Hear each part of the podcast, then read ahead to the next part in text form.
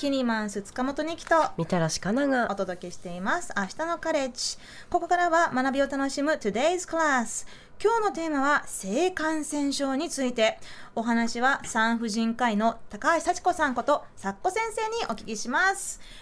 ご無沙汰しております。こんばんは高橋幸子です。よろしくお願いします。よろしくお願いいたしますみたらしさんは初めまして。はい、初めましてです。私いろんなあの動画などでたくさんあの拝見はしております。ありがとうございます。こちらこそです本当に。はい、もうあの2年半ほど前にこの番組にね出てくださったんですけど、はい、本当にもうこの「明日のカレッジ」が始まった、うん、もう1か月2か月目ぐらいに出演してくださって、はい、すごくお久しぶりで嬉しいです。はい、もうあのこんなに毎毎日毎日ニキさんがいろんな人からいろんな話を聞いて、うん、どんなすごい人に育つんだろうと勝手に楽しみにあの見 見守っているあの親戚の人みたいな気持ちで恐縮です。2年経って、まあ、ちょちょっと毛が生えました。はい、はい、はい、改めまして佐古先生のプロフィールをご紹介しましょう、えー、佐古先生は2000年に山形大学医学部医学科をご卒業され埼玉医科大学地域医学医療センターなどを経て現在は埼玉医科大学医療人育成支援センター地域医学推進センター助教をされています趣味性教育特技性教育仕事性教育。そんな佐古先生は年間なんと120回以上も、えー、全国の小中学校高等学校にて性教育の講演を行っていらっしゃいます。特にこれからの季節がね忙しくなるらしいですね。そうですね。あの中学3年生の卒業直前と、うん、あとこの夏休み前ですね、はい、やっぱりあのこの時期にぜひっていう学校が多いですね。それはやはり夏休みになるといろいろまあデビューするお子さんっていうか学生さんもいるからって感じですかね。そうだと思います。うん。まああの今日はですね、まあその性教育のことはもちろんいろいろ聞いていきたいんですけれど、まあまず最初にね、まああの今に始まったことではないと思います。まあここ数年梅毒がまあ急増中っていうニュース、うん、えー、まあ特に夏頃にねよく聞くようになったなという印象なんですけれど、まあこの梅毒がまあその過去最多のペースでまあ日本各地でまあ増えているというニュースなんですけど。今実際にどういった状況なんでしょう？はい、えっと、2011年頃から増え始めています。うん、えっとだいぶ減っていたんですけれども少しずつ増え始めたねというところからもう今ぐんぐんぐんぐんとすごいペースで増えていまして、えっと20代、まあ、男性も女性も20代の方が多くて。て、うん、えー、まあ、男性は20代から50代の方たちが多くて女性が20代の方が多くて、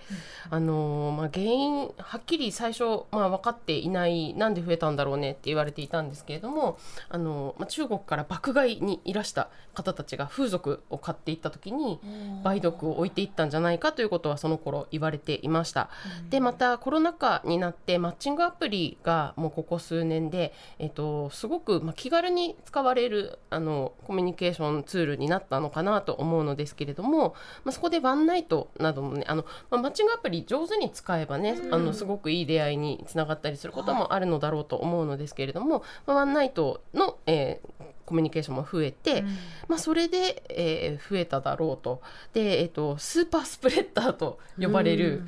まあ、広げる人？強そうな名前ですね、うん、そそれに当たっちゃうと多分もらっちゃうんでしょうね。まあ、そしてその性性感染症結構皆さん舐めてるというか、はい、しっかりしたこう予防行動が伴っていないのかなと。あのまあリスクがあるのを承知の上でそのような行動をする際には自分の身を守るためのいくつもの、えー、リスクを下げるための方法がありますから、うん、それを自分の中でどれを自分が採用するのかっていうこと。で、まあ、それはまあ相手パートナーの人とも一緒に、えー、組み合わせて、えー、連続したコミュニケーションの場合には、えー、するのでしょうし、まあ、ワンナイトの場合にはそれなりのリスクを負うんだよということを承知の上で、まあ、何か変なことがあったらさっさと病院に行くっていうところが、はい、まあ、自分の、えー、行動を担保するというか、まあ、最低限のサポート必要なんですよね。うん、あとはまあ不倫とかパパ活とか、はい。まあ、そういった、まあ最まあ、不倫は昔からあるのでしょうけど、うん。パパ活という言葉などもね、まあ、最近はすごく耳にして、そういったところでも結構あんまりこう妊娠思いがけない妊娠になったら嫌だなっていう認識はあるけれども性感染症に対する認識があんまりないのかな、うん。まあ、それはやっぱり性教育の中で自分事と捉えられるような性教育を受けられてこなかったっていうことがい大人になってもつながっているのかなというふうに思います。だからみんな性感染症を舐めてるとおっしゃることですね。今ちょっと私の手元にですねあのあの国立感染症た、えー研究所のデータをべ元にしたあの棒グラフがあるんですけれど、まあ、この棒グラフを見てもねその毎年その1999年から、まあ、梅毒のその、まあ、報告数は、まあ、大体数百件だったのが、まあ、佐古先生がおっしゃる通り2011年ぐらいからこう1000人超えしてで、まあ、そこがこう2000人4000人5000人。で2020え去年ですね。去年には初の1万人以上を超えたという、まあ、これが急激なスピードで上がってるのは、まあ、理由は一つには限らないけれど、まあ、全体的にうんまあ性交渉、まあ的に前より増えたってわけではないことを考えると、その梅毒の感染経路がそのコンドームで防ぎきれない性感染症に入ってくるえというところも関係してくるかなというふうに思います。コンドームつければいいってものじゃないんですね。そうですね。コンドームで防げる性感染症は逆にちょっとしかなくて、HIV と淋菌とクラミジア、うん。とあとはまあ肝炎、まあ、そのあたりは、えーコンドームで防げますけれどもヘルペスだとか、はい。まあ、梅毒だとか、うん。まあ、そのペニスの表面を覆っているだけのカバーなので、うん。それ以外の皮膚のところにも症状が出るようなものに関してはなるほど。コンジローマなども含めてですね、ううん、防ぎきれないものになりますので、まあ、だからそれコンドーム使ってれば、はい。避妊も性感染症も 100%OK だよねって、まあ、多分中学生くらいまでの知識でねそそそそうインプットしてて、まあ、すごく大事だとは思うんですけども、はい。まあ、実はそコンドームで防ぎきれない性感染症も結構あるよと。じゃあもう粘膜と皮膚が密着した時点でうん。かかる可能性があるというふうに、ですね。でキスとかも、そうですねあのへ口唇ヘルペスとかはい、あとは正規ヘルペスをオーラルセックスの際にうん。うつるとかありますね、はい。口と口ももちろんありますね、まあ、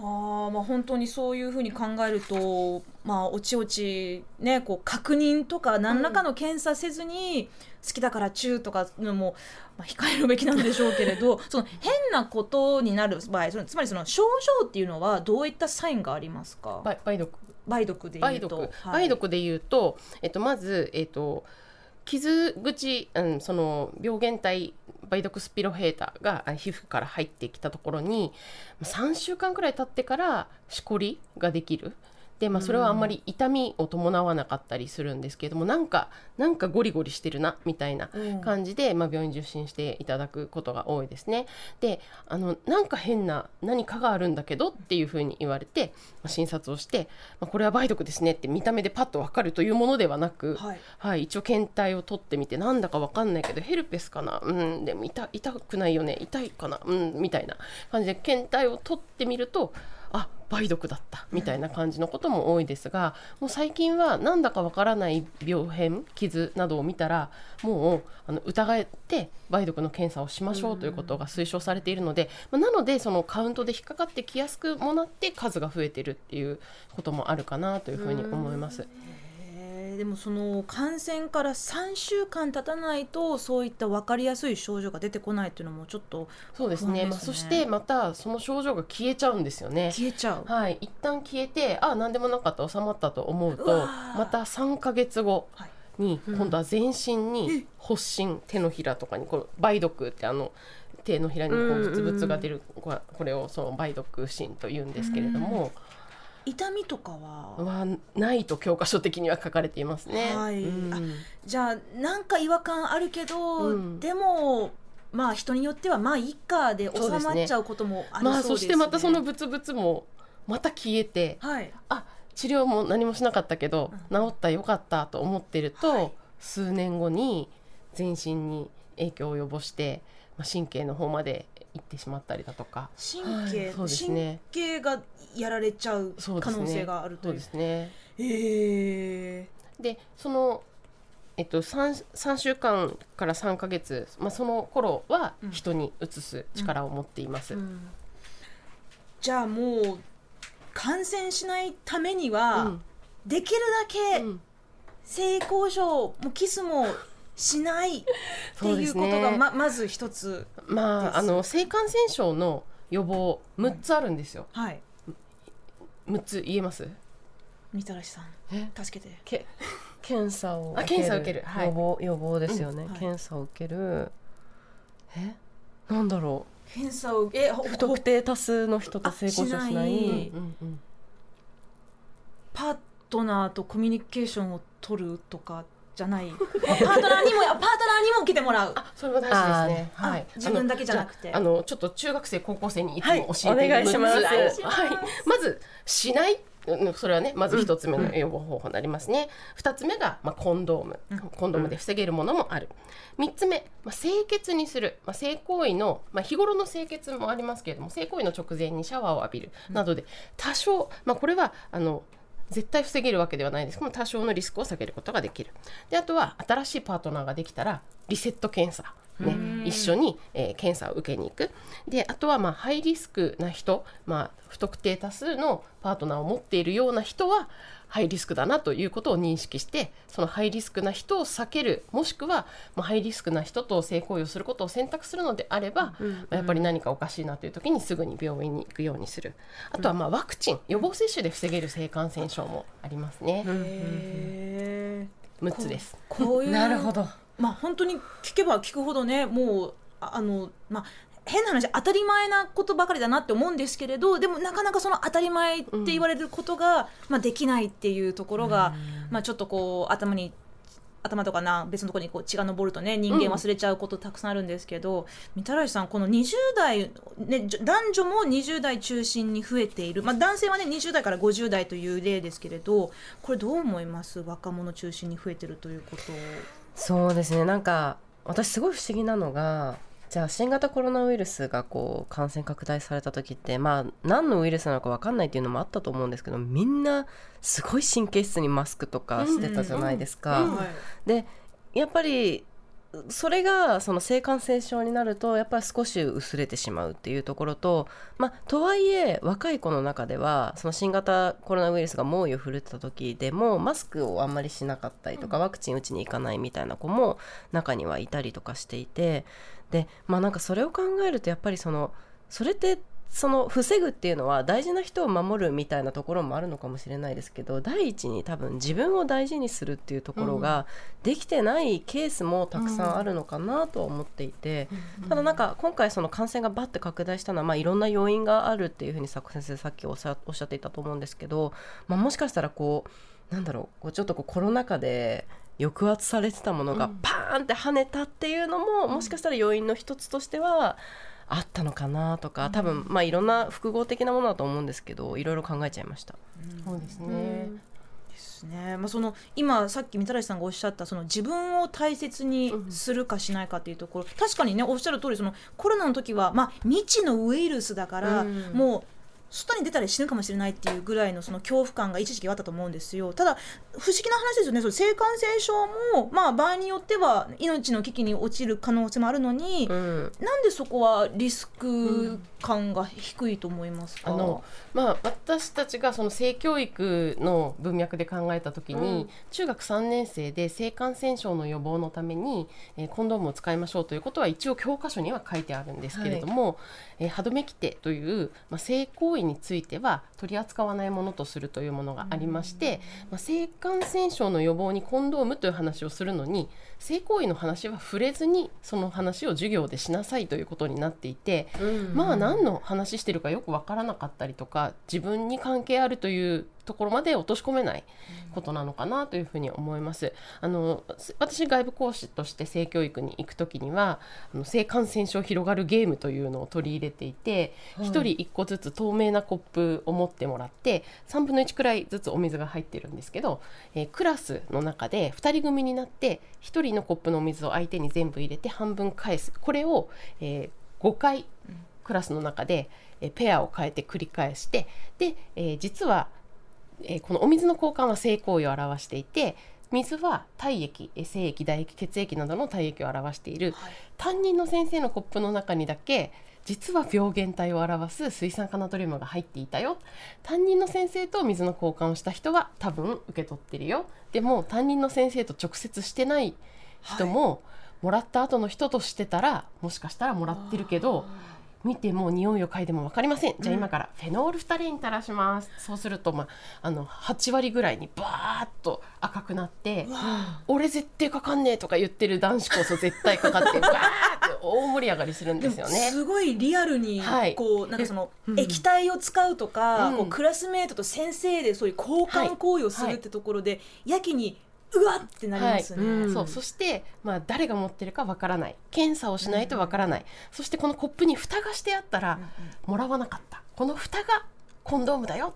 必ずコンドーム最初から最後までするんだよっていうことを、まあ、中学生にすり込むためのはい、ゲームですね。そういう性教育を受けたかったって今考えてる人いっぱいいるんじゃないかと思うんですけれど。これ保健体育の授業でた体育の先生できると思います。ん。ぜひやってほしい。確かに、でもその、まあ、実際に今ねこうもうもう10年以上こう、まあ、梅毒がもうペピッチが上がってるっていうことですけれどじゃあかかってるかもしれない、うん。じゃあまずは検査をしようってなりますけどその一緒にパートナーと性検査に行くってさっきおっしゃってましたけど、はい、ハードル高くないですか？そうですかね。うん。あのスウェーデンにあの性教育の視察ツアーに行った時にスウェーデンのカップルは付き合うとなったら、うん。コンドームしなくなるんだよっていう話を聞いて、うん。え何何？って頭の中にハテナがいっぱい浮かんだんですけど、まあ、付き合うまでの,、まあ、あの交際、うんまあ、体の関係を試すような時にはちゃんとコンドームを使う。デート期間ってやそうですねつですか。うん。で、まあ、もう交際をする、まあ、お互いによそからえー性病を持ち込むことはないですよって、まあ、パートナーを、まあ、性的なパートナーを限定しますよという段階になったら、女性側が低用量ピルやら子宮内避妊具やらで避妊はそれでする。で性感染症に関しては一緒に性感染症検査を受けに行って、うん。で大丈夫なのを確認してコンドームなしの関係になるんだよという話を聞いて、あなるほどって思ってですね、うん。まあ、その辺すっ飛ばしてコンドームなしで性行為をしている、ね、人たちはちょっと心配だなというふうに思いますね。うんこういうことってやっぱりその学校教育で、まあ、まず性教育をちゃんとしろっていうところは大前提ですけれどそのみたらしさん例えばその学校以外で例えばそのメディアだったりその友人やパートナーとのコミュニケーションの中でこういう話ってしづらいなっていう空気ってきっとありますよね。ねえなんか巷ではあるみたいですよあねみたらしさんはないと。そうなんかやっぱ、はなんか本当にそれってねパートナーシップによりけりというか、うん本当にそういう話そういうふうに性教育の話だったりとか性についての話がコミュニケーションに取れてるパートナーシップもあれば、うん全くしないっていう方もいらっしゃれば、人それぞれだと思うんですけどなかなかその差をこう埋めるのってすごい難しかったりするのかなってですよね。まあ。まあ、性について話すっていうこともねすごく何かこう自分の、まあ、恥ずかしいと思うところとかそのうんこう隠してるとこコンプレックスなことも全部さらけ出すっていうイメージが、まあおそらくあると思うのでそこはちょっとどうしてもねあの信頼してるパートナーでも、まあ、その伝える言葉がわからないとか。ね、そのな何かこう笑われ笑われたりうん怒られたらどうしようっていうそういうところもいろいろあると思うんですけれど今その世界ではその性教育を包括的性教育というところを重視して、まあ、あの教育を行うべきという流れになってますけれどこの包括的性性教育というのはあの普通のこれまでの性教育とはどういうふうに違うんでしょうか？はい、あの性教育ってあの、まあ、これまで性教育って言ったら何のことを指すと思いますかって言われたら、まあ、生殖に関するところ、まあ、それが、まあ、性教育の知識だなというふうに思われていた方が多いと思うんですけれども、包括的性教育の中では、えージェンジェンダー平等に基づいて人権について学ぶこと,、えー、と体のことだけじゃなくって性の多様性や、えー性的同意などのコミュニケーション、えー人間関係を学ぶこと、まあ、これ全てひっくるめて丸ごと人間教育が包括的性教育だなというふうに思います。あのいろんな人生のイベントことが起きるときに自分で選択していかなければいけないことがあるんですよね。そのためにはいろんな選択肢を知っておくことそして自分を守ることと、まあ、周りの人を尊重すること、えー、それが一緒にできることが重要なんですね。うん、でなので、まあ、全ての人に必要な知識だというふうに思います。であと、まあ、いろんな多様な家族があるということなどを知らないとうっかり誰かを傷つけてしまう発言をしてしまったりだとか、あとはまあ歪んだ知識が今子どもたちがスマホタブレットを持つようになってもうあのやっぱちょっと前までは10歳過ぎるといろんな歪んだ知識が入ってきますよって言ってたんですけどちょっと低年齢化してきてるなという感じを、小学生向けの性教育講演やってる中でも感じることがありますのでえ何歳の時に何をどんな順番で教えていくのかっていうことを、えー、ちょっとねあの日本の現状に合わせてどうしていったらいいのかっていうのはみんなで一緒に考えていかなければいけないことなのかなというふうに思います。なんかそのお家でねこうタブレットとかスマートフォンをねこうお子さんに与えるっていうことは結構一般的になってると思いますけれどうっかりこうチャイルドロックかかってないデバイスを使わせて、うん、で、まあ、AV 動画とかね、うん、そういった性的なものその丸ごと人間教育っていうのがすごい面白いなって思いました。ただねこう赤ちゃんはどこから来るのだけじゃなくてまあそのなんて言うんですかね、まあ、その対人関係であり恋愛だったりパートナーシップだったり、うん、自分を知るそして相手を思いやるっていうところが土台に、ね、あの、生殖に関するところで言うと高校生え15歳から18歳のところで学ぼうということの中に、うん、どんなにちゃんと否認してたとしても思いがけない妊娠にたどり着いてしまうことがあるよね。その時にどう考えてどう行動して誰に SOS を出せるのか。そこまでを18歳までに、うん、まあ、義務教義務教育は過ぎてますけれども、まあ、日本では18歳がね成人年齢ですから成人に達する前にしっかり考える、えーまあ、そして知識だけではなくって、まあ、知識や態度、まあ、それをしっかり行動に移すスキルなどを身につけられるように、まあ、授業の中でカリキュラムで積み重ねてやっていけるといいのですけれども。けどもけども。そうですね。今学校ではなかなか学校として包括的性教育に取り組めているという話はたまにしかないからニュースになるくらいのことで、うん、この学校でもやってるわけではないなというふうに感じます。で、まあ、研究では少しずつ取り組まれ始めていますので、まあ、その成果がねあの、まあ、来年くらいにお話できるようになるかなというふうに思っているところであります。で、まあ、なので学校で始まるの待ってないで各家庭でえーまあ、お子さんに適した、まあ、あの家庭でできる性教育のいいところは、まあ、集団教育だと何歳ではこのくらいですよみたいな目安でやるんですけども、目の前の我が子が今知りたいと思っている情報を届けてあげることができるというのが家庭での性教育のねあのいいところかなと思いますので、うん、まあ、あの性教育の絵本など今本当にたくさんいいものが出ていますから先に保護者が一回見ておいて、はいこの内容だったら一緒に読みながら説明できるなっていうものをこう手に取ってね、うん、一緒にお子さんと学んでいただいたり、まあ、思春期に入るともう一緒に読んでくれなくなるので、はい、あのこれ読んどいてねってここに書いてあること何でも質問してねってこうお渡しして、うん、あの読んでもらって。え情報知識を共有しておくこと。で何か困った時の相談相手になるよっていうのが、うん、家庭では大事かなというふうに思います。うん。まさにそんなお本、えー、おおお本ってなんだ？絵本で。絵本をですね 作子先生が監修されまして、えー、岩波書店から今月16日に発売になったばかり「えー、赤ちゃんはどうやってできるの?」というタイトルの、えー、絵本です。医学監修されましたはいこれすっごいカラフルな表紙ですね。はいあのアメリカの絵本なんですよね。10年前、えー、コーリーさんというね、えー、アメリカの性教育学者さんが10年前に、えー、出版された本で、うんはい、えー、やっと10年経って日本にもやってきました。はい、なんかすごいですよね。アメリカのその着色料を半端なく使ってる あのキャンディーとか あのスナック菓子か、はい、あとあのコーンフレークとかシリアルみたいな、あれぐらいカラフルな絵本なんですけど、でも絵柄がすごい可愛くて、であの表紙にね。えー、おそらくこれ卵子と精子が、なんかこう「いやー」って感じでニコニコしてますけれど、ねはい、ちょっと実際にちょっとページあのねあのむあみたらしさんがねあの日本語版私英語版持ってますけれど、はい、本当にこれはもう精子と卵子は何であって、はいでそして、えー、とあちょっとごめんなさいね。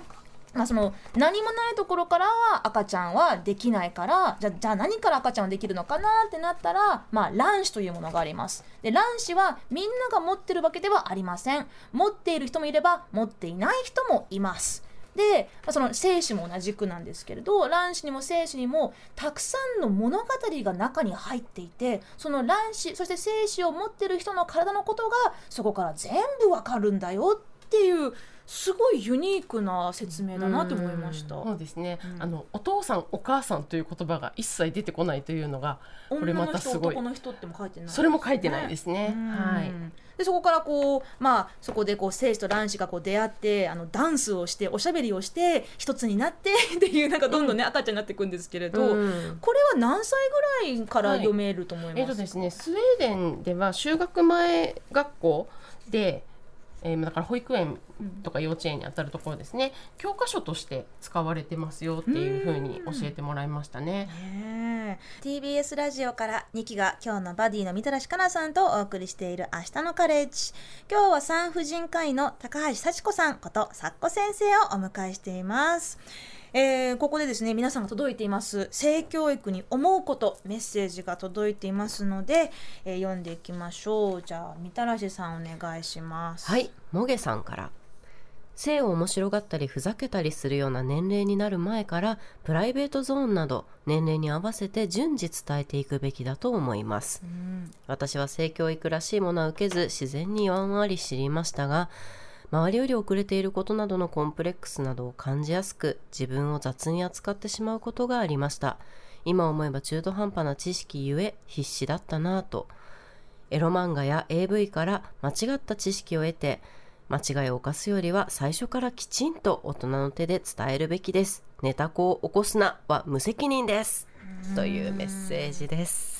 ね。あの性について知れば知るほど子どもたちは慎重な行動をとるようになるよというのがうん。世界中のエビデンスとして言われていますので、教えると早く行動したくなっちゃうんだよではなく、しっかり伝えることで慎重な行動が取れるようにすること、まあそこが目標だと思いますね。その性教育をあの行うってことってあの性について性的なものを怖がるための教育ではないんですよね。その性こういうことをしたらこういうレスリスクがあるからやっちゃいけませんっていうことではないんですよね。そうですね。選択肢を知ってその選択肢のうちどれを自分が選択するのか、まあ、それをつかみ取るための、えーまあ、そこを励ますものですよね。うん。ですね、えーこちら I love ニューヨークさんからいただきました。ありがとうございます。とってもタイムリーなトピックなのでメッセージを送ります。私には今幼稚園児の6歳の息子がいますが日々性教育をしていますパンツで隠れてるところはママとパパ以外には見せちゃいけないよ、えーとか、えー、〇〇先生にはお漏らした時とかは見せて大丈夫だよとか幼稚園の先生ですね、えーそして、えーお外でおちんちんを触っちゃいけないよなど日々息子に伝えています。今週から幼稚園でプールが始まり露出が増えるので特に気をつけなきゃと思っています。今は小規模の幼稚園に通っていますが来年から小学生になり先生の数も子供の数も一気に増えていろんな人々と触れ合うことになります。学校での先生による性犯罪のニュースもよく聞きますし子供同士だけではなく保護者間のトラブルを避けるためにも性教育は小さい頃から必要だと思いますいやー頑張っていらっしゃる素晴らしいですね。そうですね、うん。あのどこを触らせてはいけないよ。誰には見せてはいけないよっていう伝え方、まあ、まず最初はそれでいくのかもしれませんがいつどこを誰にどんな風に触らせてもよいのか自分で決めることができるんだよという風にえー伝えてあげることで、まあ、将来的に、まあ、うん。大好きなパートナーができて、そういうコミュニケーションに進もうっていう時に見せちゃいけない。触らせちゃいけない。あれ？どうしたらいいんだろう？になってしまいますのでいつどこを誰にどんな風に触らせてもいいか自分で決めていいんだよという風にねえまたステップアップしていけるといいかなという風に思います。うんまあ本当にこういう学校などで起きてしまう性犯罪のニュースって本当にもうムカつくし心痛むんですけれどその子供が被害者ではなく加害者になってしまうことも、はいあのあると思うんですよね。あの少し前に、えーツイッターだったかな？その、えーまあ、そのつい主さんの、えーお子さんがほ保育園で他の児童から、まあ、こう触られたっていうことを、まあ、あの園に報告しても、まあ、真剣に取り合ってくれなかったっていうそういう一連の、まあ、体験談がちょっとこう話題になってたんですけれどやっぱりのこういうことはその自分を守るだけではなくて自分の子供が誰かを傷つけるような存在にならないためにも必要な状況そうですね。よあの我が子だけに知識を与えておけば我が子を守れるわけではなくって、もう一緒に共通に学べる場を持ってほしいということを、うん。保育園や幼稚園や学校に、えー命の安全教育というのが今年の4月から、まあ、みどこの学校でもやりましょうということ文科省から出ていますので、集団でその性暴力について子どもたちから段階的に学んで、えーいくことが推奨されていますのでね、えーそれをぜひやってくださいというふうに園園だとか学校だとかにぜひ保護者の方から言っていただきたいなと思います。ありがとうございます。はい、あと一本いけますかね。はい、禁止中のサインコサインタンジェントさん性教育正直何歳から始めるべきか分かりませんが必要だと思います妻は生理がかなり重く体調がかなり落ちます。子供たち長男6歳と次男5歳にはお母さんの体に起きている変化を説明してくれています。いつもお母さんに甘えていても片付けを自分たちでやったりお母さんがきつくならないようにって手伝いをしたりわずかながら変化はあると思います。私は小学校高学年の保健の授業で生理だったり男女の体の違いだったりをオブラートに包んで包んでみたいに習ったのである程度の理解ができる年齢になったら性教育は必要だと思います。そしてもちろん教える側の正確さはとても大事ですよねとおっしゃってます。確かにね。あの学校で学ぶことは正しいことなんだよっていうことが、まあ、大前提でで後から入ってきた歪んだ情報がこれ学校で習ったのと違うなってこう間違ってるなって弾けるように、あらかじめ先に学校で正しい知識を伝えておきたいですね。ねまあその他にもね、えーまあメディアとかインターネットとか、まあ、そしてまあ子供同士大人同士のねそのコミュニケーションの中でもいやそれちょっと違うよって言えるところはね言わなきゃいけないんだなと、まあ、まだまだ課題はたくさんありますが皆さんどうぞ心と体をお守りください。今日の Today's クラスは産婦人科医の高橋幸子さんことさっこ先生をお迎えしました。今日はどうもありがとうございましたありがとうございました。ありがとうございました。はい